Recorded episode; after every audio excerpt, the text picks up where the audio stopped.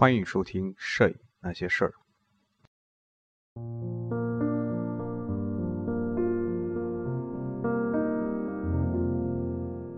当一艘船沉入海底，各位影友，大家好，欢迎收听《摄影那些事儿》第五十一期。这期的题目是再谈如何看照片。那声再见，竟是他最后一句。从第一期听过来的朋友应该知道啊，第十期的题目叫做如何看照片，那么这期的题目叫做如何再谈如何看照片啊，当然是呃把这个话题又重新的谈一遍吧。那么第十期听过的朋友，大家可能会有个体会啊，就是那一期实际上是从呃技术的层面去谈的，如何去看一张照片，嗯。那么那个相对来说是比较通俗易懂的啊，也是比较浅显的，它更加注重的是形式的内容。呃，那么这一期呢，我们嗯从另一个角度啊来呃聊一下如何看照片啊。呃，另外呢，就是为什么会又出现这样一期同一个话题呢？这个我想可能。也是因为那个节目录制的时间大概差不多有一年的时间，呃，实际上在这一年当中，嗯，就是本人的很多想法也在不停的改变吧，呃，所以在节目当中可能会在这整个这个时间当中可能会对摄影有一些不同的认识或者是看法，所以对一些问题可能就又有了新的想法，或者说有一些呃这种这种。观点呢，可会有有有一些有一些转变吧，所以，嗯，那么在可能会在以后的节目当中，会对以前的一些话题再重新的去谈一下，呃，那么当然这个还还未来会怎么样，这个也不好说，所以，嗯，可能会，呃，之前的有一些观点可能会。继续进一步的去发发展啊，那么有一些观点呢，可能会去有另一种认识啊，所以我不断的在强调啊，这个节目当中的很多话题，呃，很多认识都是我个人的认识啊，这个是仅供参考的，大家，呃，那么只提供你这是还有这样一种认识的，或者说这样一个角度吧。呃，千万不要把它当当成这个就是啊一成不变的，或者说就必须是正确的，或者或者准确的啊。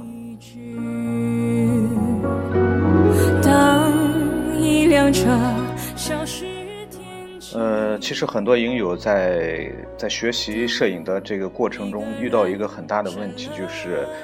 呃呃照片看不懂，呃或者说。看不出一张照片的好与不好来，呃，这个问题实际上是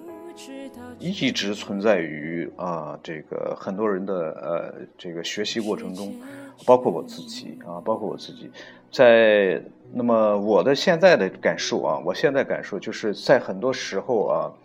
呃，包括我接触的我身旁的很多影友，我身旁很多朋友吧，他们。呃，也有这样一种感受，就是自己的照片自己看不出好与不好。呃，有的时候啊，经常需要呃问别人啊，那么你帮我看一下照片，哪些照片你觉得好？嗯，那么这样就存在一个问题啊。那么这个说明，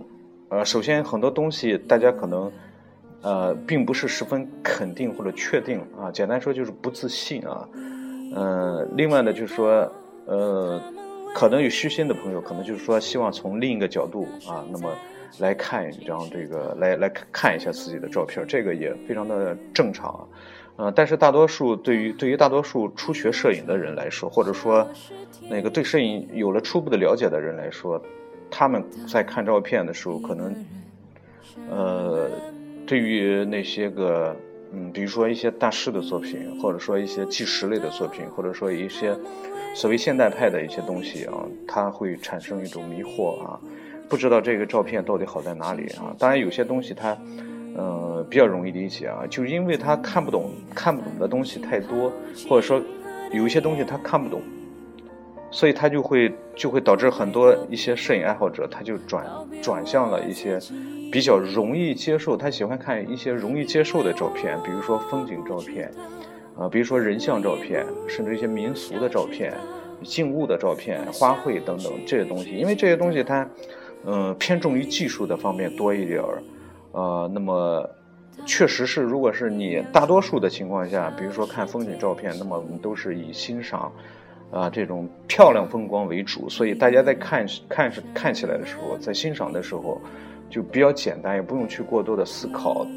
那么顶多就是勤奋好学的人可能会考虑一个问题啊，这个是什么时候拍的呀？在什么地方？什么时候拍的呀？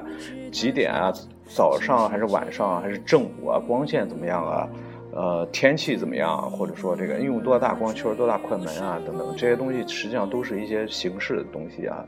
也是一些皮毛的东西啊，这些东西都是无所谓的东西啊。那么，呃，包括啊其他类似还有人像啊、啊静物等等这些东西我们不说了。所以很多人他在看到一些看不懂的照片的时候，他就不看了啊。所以这个这个就是很多很多影友碰到一个问题，他嗯，反正我我我碰到的很多人，他可能就是我说的这种情况吧，因为他不愿意去学习，或者说不愿意去思考。然后他拍到这种类似的东西的时候，他即便是他玩了几十年的摄影，甚至十几年、几十年的摄影，他仍然是看不懂，因为他没有去学习，没有去研究，所以在看不懂的时候，他就啊，索性我也不去看啊，那么我也不去拍类似于这这种这种东西啊，呃，那么另外的就是呃，在啊，我身边有一个人，有一个朋友吧，他拍了很多年风光。啊，这个受传统摄影的影响非常重。后来呢，就是开始想往这个纪实纪实类思维走，靠一靠。但是他还是以那种那种传统的眼光来看待纪实摄影。呃，拍出的照片，纪实摄影并不是说我抓住了一个瞬间，有人有动作，有有有有有环境，有有内容就叫纪实，就就叫纪实作品，就叫纪实摄影。那么他他所拍的东西还是那种很表面的，呃，很肤浅的、很形式化的一些东西，他没有没有更深层次层更深层次的解读，或者说他表达的内容或者记录的现象，呃，都是那种非常肤浅的、简单的一些表面的一些东西啊。那么，那么类似于这种，我们把它称，与其叫做呃纪实摄影，不如叫它叫做记录摄影。这种东西可能会呃呃，在看起来我们也会比较容易一些。那么这些东西都是在我看来都是相对来说都是比较肤浅的。不知道他们为何离去，那声再见竟是他最后一句。那么这个就。就是会言言归正题啊，那我们应该如何去看待这个摄影作品呢？那么除却那我们在第十期聊到的那些呃那个那些个这个这个这个技术方面的因素之外，呃，比如说我们在看大师的作品啊，我们是不能够以现代的眼光去去观看大师的作品的。呃，你比如说我们如无论是看布列松，还是看这个亚亚当斯，呃，还是看这个这个这个。你比如说曼雷，啊，雷曼啊，呃，曼雷是雷曼，忘记了啊，呃，等等吧，他们就是过去这些大师的东西，我们在看看的时候，可能大家还是以以现在的这种目光、这种眼光，或者说现在的这种技术条件之下来看，首先这样是不准确的，因为在我们在看一个一个一个大师的作品的时候，呃，一定要把这他的这个作品放回到。他所在的、所处的历史当中来看，联系这个作品或者说作者他所处的时代、所处的这个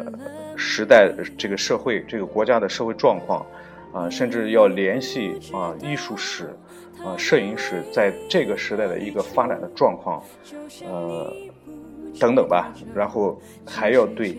啊这个摄影家本人他的生平。啊，他们他所拍摄的这个年龄等等，要有一个有一个啊，这个这个一定程度的了解啊。那么，然后这些所有的因素，我们再结合起来之后，呃，我们再看这个作品，放在社会当时的社会当中来看，看这个社这个作品对当时的社会的影响啊，那么对人的影响，甚至是对历史的影响。只有这样，我们才能够客观的去看这个作品。呃，如果是很多作品，如果说我们以今天的眼光来看它，可能就真的是，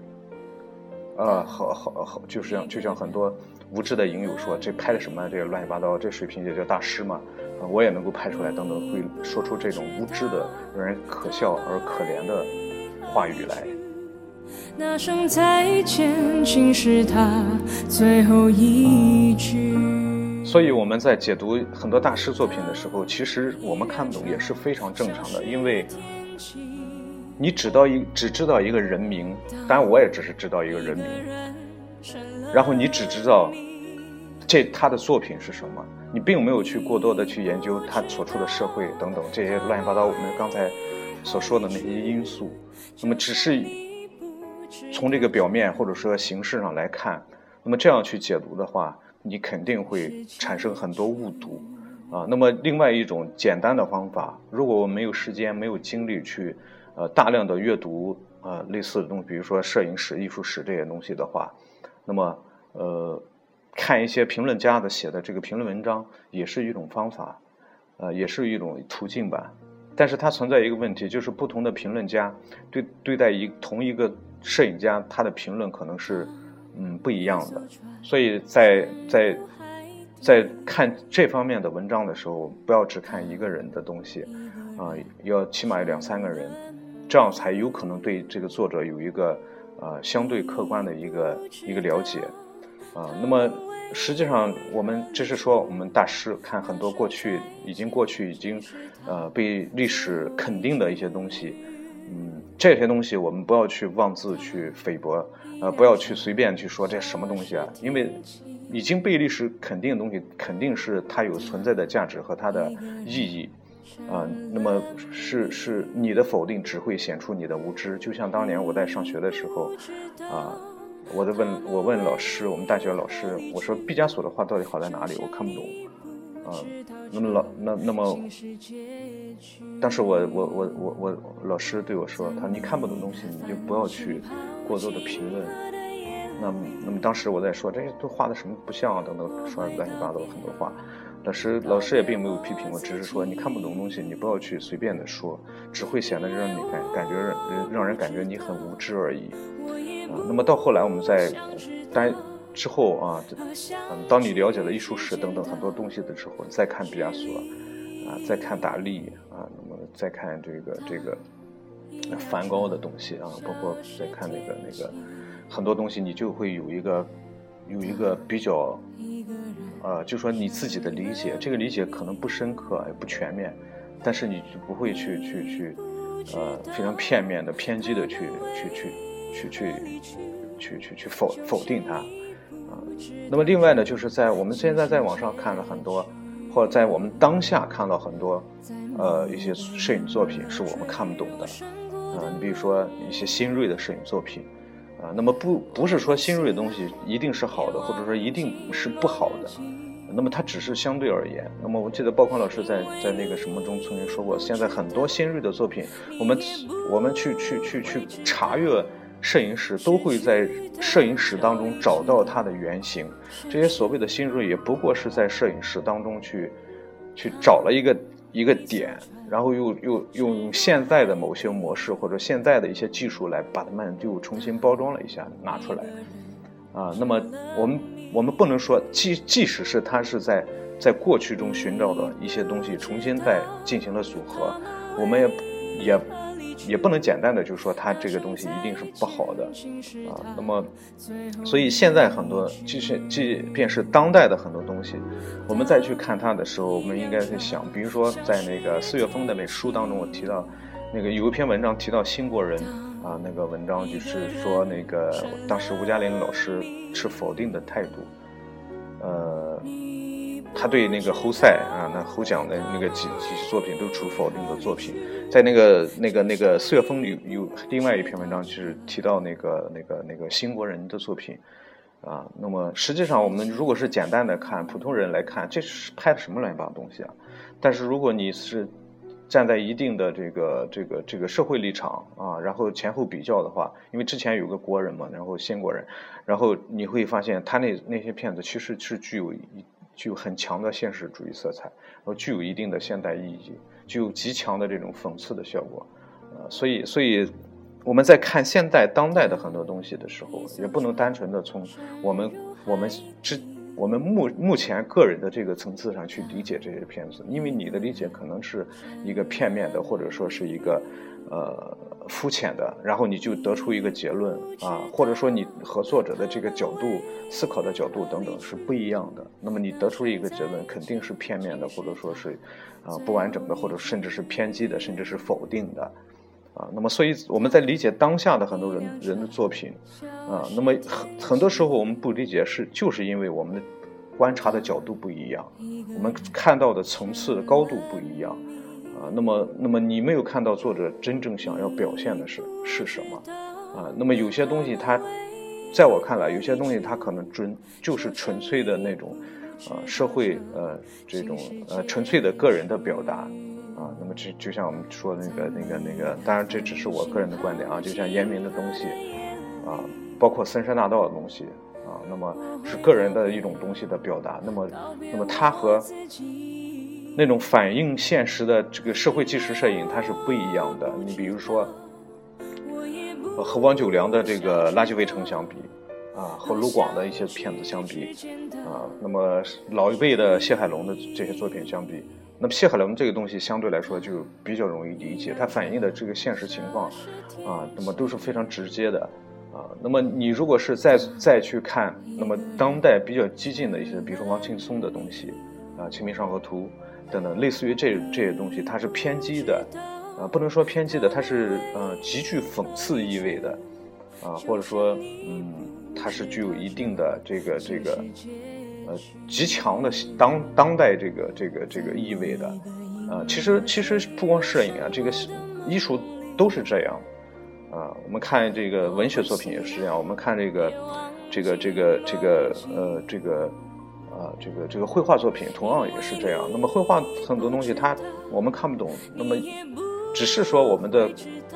呃我们可能考虑的问题的角度和层次不一样而已。那么有些东西它是具有讽刺意味的。有些东西是适合直接拿出来看的，让你直接看懂的；有有些东西它是需要极其隐晦的，或者说就是通俗一点说，就是拐弯抹角的，让你自己去思考啊。然后你如果是你一旦一旦看懂，你会有一种恍然大悟的感受了。啊，那么有些东西就是很现实的东西。最近我今天我刚看完一本小说，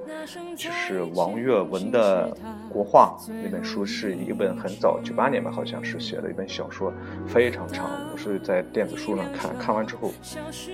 我在微博上发一个一条博文，就是这是我看所有小说当中第二部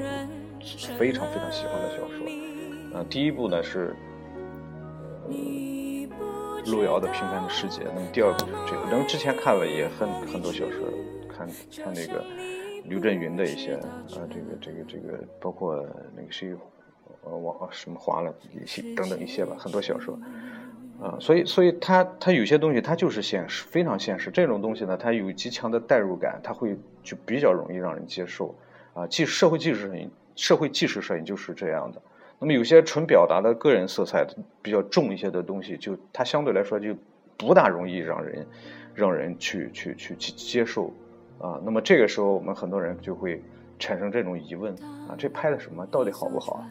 啊？这什么乱七八糟的东西啊？啊，难道摄影就是这样乱拍吗？啊，那么这是一个现在我觉得是一个可能是呃很多人面临的一个问题吧。你不知道他们去，那声再见竟是他。呃，欣赏呢有一点，我觉得它与绘画是相关相关的，或者说是相通的。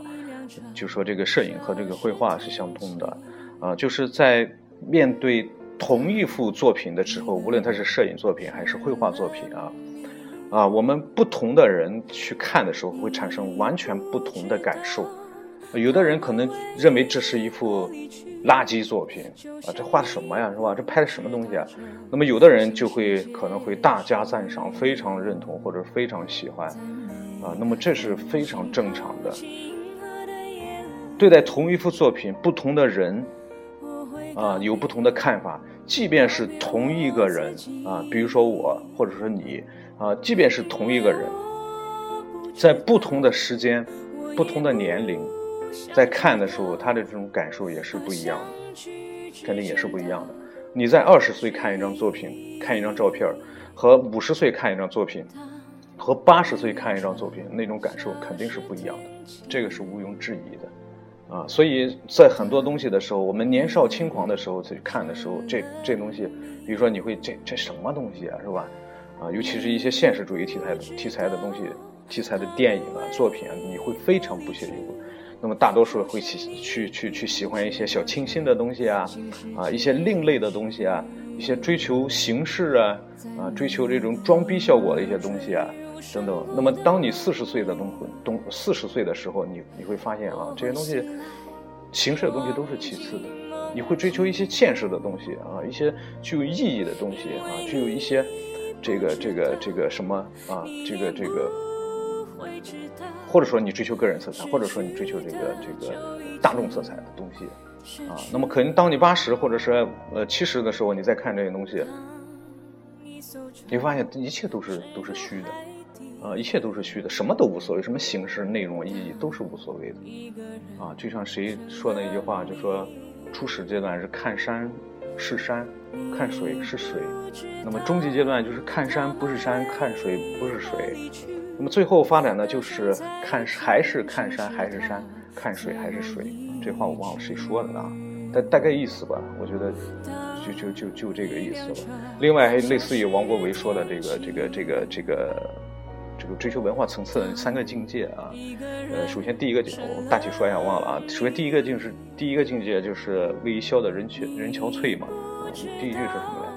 来？啊，那个那个第二第二个是什么来？一代渐宽终不会，魏一潇的人憔悴啊，呃，然后是独上西楼。呃，什么独上高楼，什么什么什么来？最后一个阶段是蓦然回首，那人却在灯火阑珊处嘛。啊，他那个说的非常，我觉得非常好。其实很多东西都是有这样一种一种感受吧。当然，我可能还还还还没没有办法去完全的去去去理解吧。啊，呃，所以我们回到这个话题，就是说，不同的人，不同的年龄，不同的文化知识水平，不同的生活经历。在看看同一个作品，都会产生不同的感受，啊，那么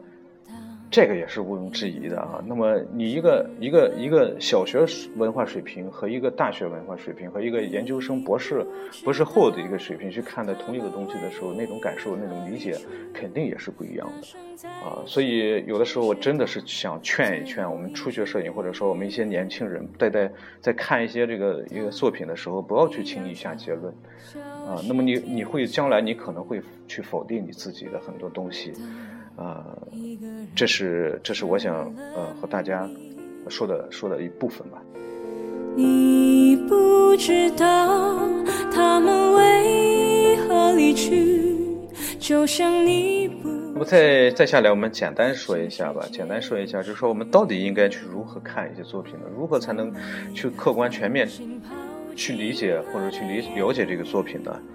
啊，首先我觉得，首先你要去了解这个作者，了解这个作者。当你把这个作者，当之前我们所所说的啊，这之前这个作者，啊，他所处的时代背景，他的生活经历，啊，拍摄的时间等了解清楚，啊，这个首先是第一步，啊，然后你要看一下这个作者，这个作品。这个作品有没有作者的自述？比如说他他自己在拍摄的时候是怎么想的？啊，为什么拍的？或者有没有？如果没有的话，那啊，看第二步。我们第二步呢，就是说应该去从这个艺术史的角度去看这个作品啊，一定要去学习相关的艺术史的这个这个知识，包括摄影史的知识。啊，这个这个，就像我们说，包括老师总结的那个现代主义，啊，对发展等等，那个那个，对我们理解摄影史，应该说也是非常非常有帮助的，啊。然后第三呢，就是用心去感受。如果你真的看不懂，看不懂的话，你就用心去感受，啊，那么去去去去去去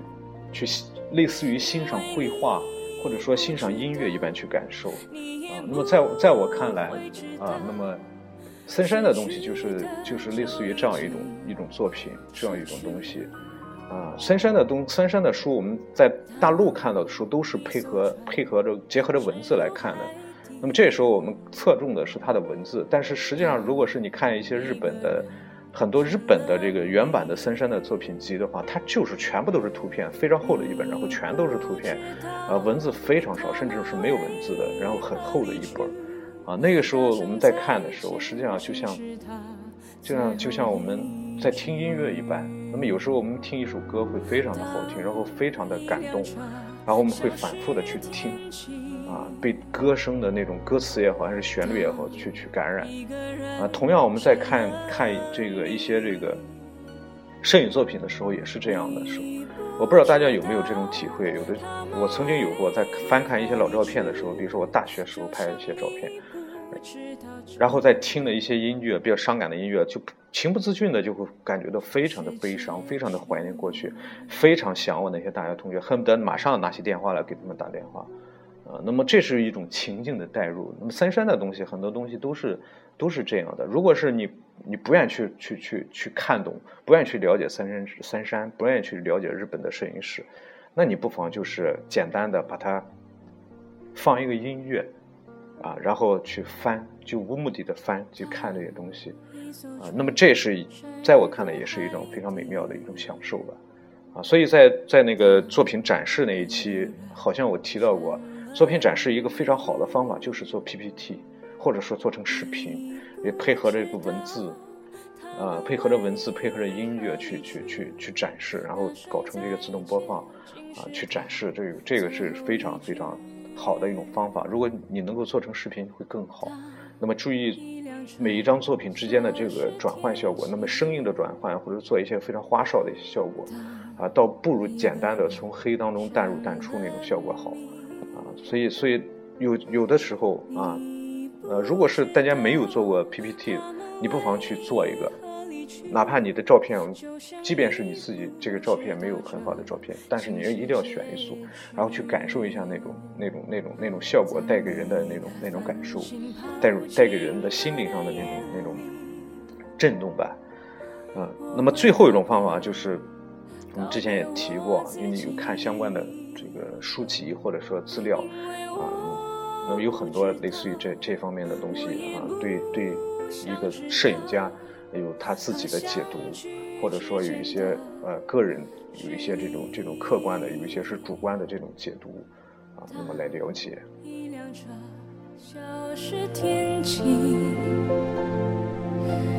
当一个人成了谜，你不知道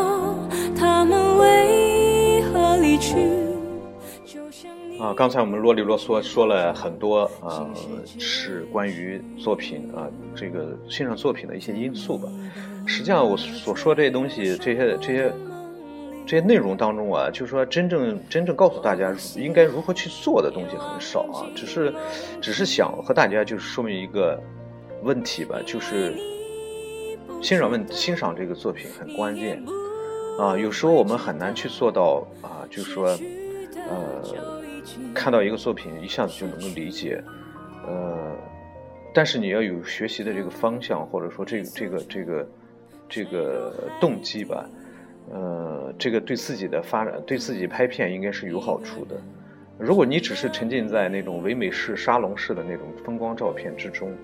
啊，我觉得那个你始终是停留在一个，呃。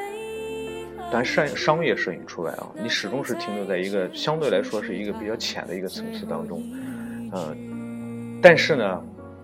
呃，我还想劝大家要避免走入走入到另外一个极端，就是过度追求每一张照片的含义，啊，过度追求它的意义，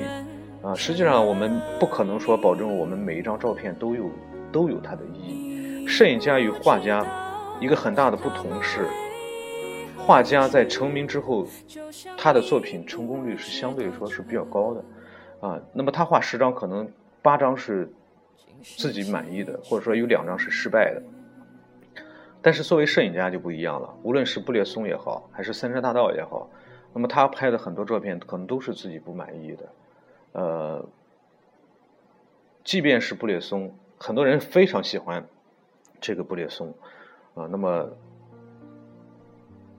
那么他拿出一张照片来拍废十张，这个应该说是就是一个非常高的出片出片率了。呃，作为我们普通人来说，那我我一一直是鼓励大家一定要多拍，啊，那么你拍十张出一张，拍一百张出一张，那么都可以，啊，那么谁也没有办法做到拍一张照片这一张就是精品，啊，我曾经说过啊，每张照片都是上天的恩赐，啊，那么大家应该认真去对待每一张照片，呃，所以不要去啊，这个这个呃。太太追求这个这个照片本身的内容的意义，啊，有些有的时候他可能就是很随意的，呃，一个行为，摁动快门的行为，可能就会得到一张好的照片，或者说好的形式，或者说好的内容，啊，或者说它只是你你情绪的一种表达，一种一种一种一种表现，啊，那么都可以。所以无论是你用相机，你用单反也好，微单也好，还是普通的小 DC 也好，还是用手机也好。啊，那么你只要拍就可以了，没必要去太在意啊。那么有的时候在 QQ 群当中去用手机去发一些照片，啊，就是很随意，就是就是为为了维持一个一个习惯，啊，或者说一种感受。那确实是我们在生活中去看到会看到很多让我们触动的、感动的一些东西。我们不一定非得一定要把它记录下来，我们可以就就是用手机简单的一拍。那么它只是一个符号，或者说就像就是一个符号，啊，它告诉我们在在几天之后、几年之后、几十年之后，你如果还存着这张照片的话，它会告诉你曾经有那么一个瞬间，仅此而已。它可能不需要太大的意义，或者说太太深刻的内涵在里面。